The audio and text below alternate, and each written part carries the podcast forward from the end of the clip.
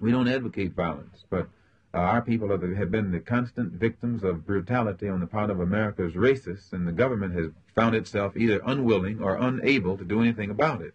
So out of necessity, we've reached the point now where our people must form self-defense units with which we can defend ourselves against the southern racists, like the Ku Klux Klan, the White Citizens Councils, and others.